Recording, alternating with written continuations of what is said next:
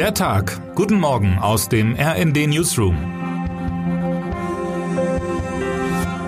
Es ist Mittwoch, der erste Februar. Und es ist gerade einmal zwei Wochen her, dass Bundeskanzler Olaf Scholz sein Kabinett umbauen musste. Verteidigungsministerin Christine Lambrecht musste nach einer ganzen Serie an Pannen zurücktreten. Sie war nach Ex-Familienministerin Anne Spiegel bereits die zweite Ministerin, die Scholz abhanden gekommen ist. Nun ist auch die zweite S P D-Frau in der Startformation des Kabinetts nicht mehr sicher im Amt. Innenministerin Nancy Faeser will offenbar am Freitag bekannt geben, für die Landtagswahl in Hessen im Herbst als S P D-Spitzenkandidatin anzutreten. Nun bergen derartige Ämterwechsel vom Bundesministerium zur Staatskanzlei so manche Fallstricke. Widmet man sich voll und ganz dem nächsten Wahlkampf und gibt dafür den Ministerposten auf, zeigt man Einsatz und Risikobereitschaft. Allerdings besteht die konkrete Gefahr, dass man am Ende mit leeren Händen dasteht und weder Minister noch Ministerpräsidentin ist. Das ist wohl auch ein Grund, warum es Faeser nun anders versucht. Medienberichten zufolge hat sich die Ministerin mit dem Kanzler darauf geeinigt, trotz der angestrebten Spitzenkandidatur in Hessen den Job als Bundesministerin weiter auszuüben. Wahlkampf mit doppeltem Boden also. Faeser würde nur als Ministerpräsidentin in die Staatskanzlei in Wiesbaden einziehen. Verliert sie die Wahl, bleibt sie Innenministerin in Berlin. Und Olaf Scholz bleibt ein erneuter Kabinettsumbau erspart. Doch auch die vermeintlich sichere Sache hat gleich mehrere Haken. Zum einen kommt es bei Wählerinnen und Wählern meist nicht gut an, wenn das Interesse an der Landespolitik und den Problemen und Aufgaben im Land nur vorhanden ist, solange auch ein Minister Ministerpräsidentenposten dabei herausspringt.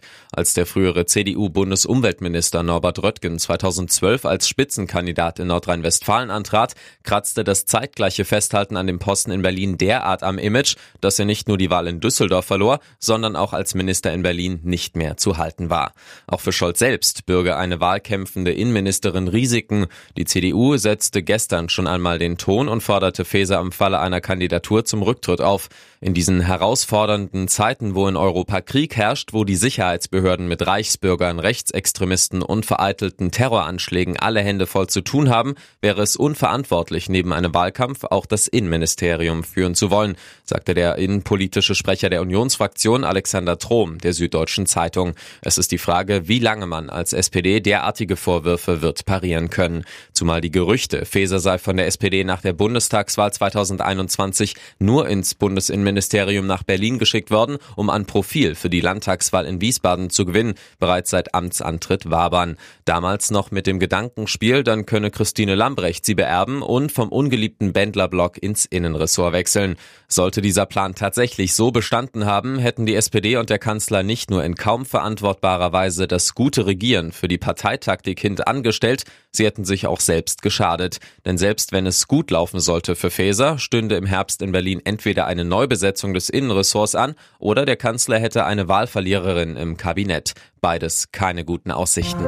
Termine des Tages. Geldpolitik.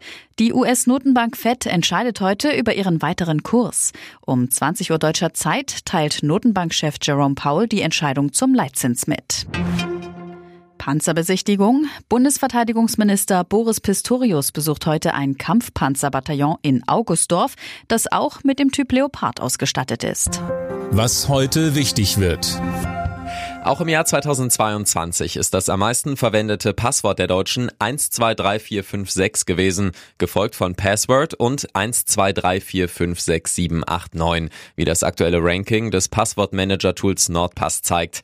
Damit sich Userinnen und User verstärkt um ihre Cybersicherheit kümmern, hat der Technologieblog Gizmodo zweitausendeinundzwanzig zum ersten Mal den Ändere dein Passwort-Tag ausgerufen, der heute erneut stattfindet. Und damit wünschen wir Ihnen einen guten Start in den Tag. Autor ist Dirk Schmaler, am Mikrofon Gisa Weber und Fabian Hoffmann. Mit r n d punkt d e, der Webseite des Redaktionsnetzwerks Deutschland, halten wir Sie durchgehend auf dem neuesten Stand. Alle Artikel aus diesem Newsletter finden Sie immer auf r n d punkt d e slash der Tag.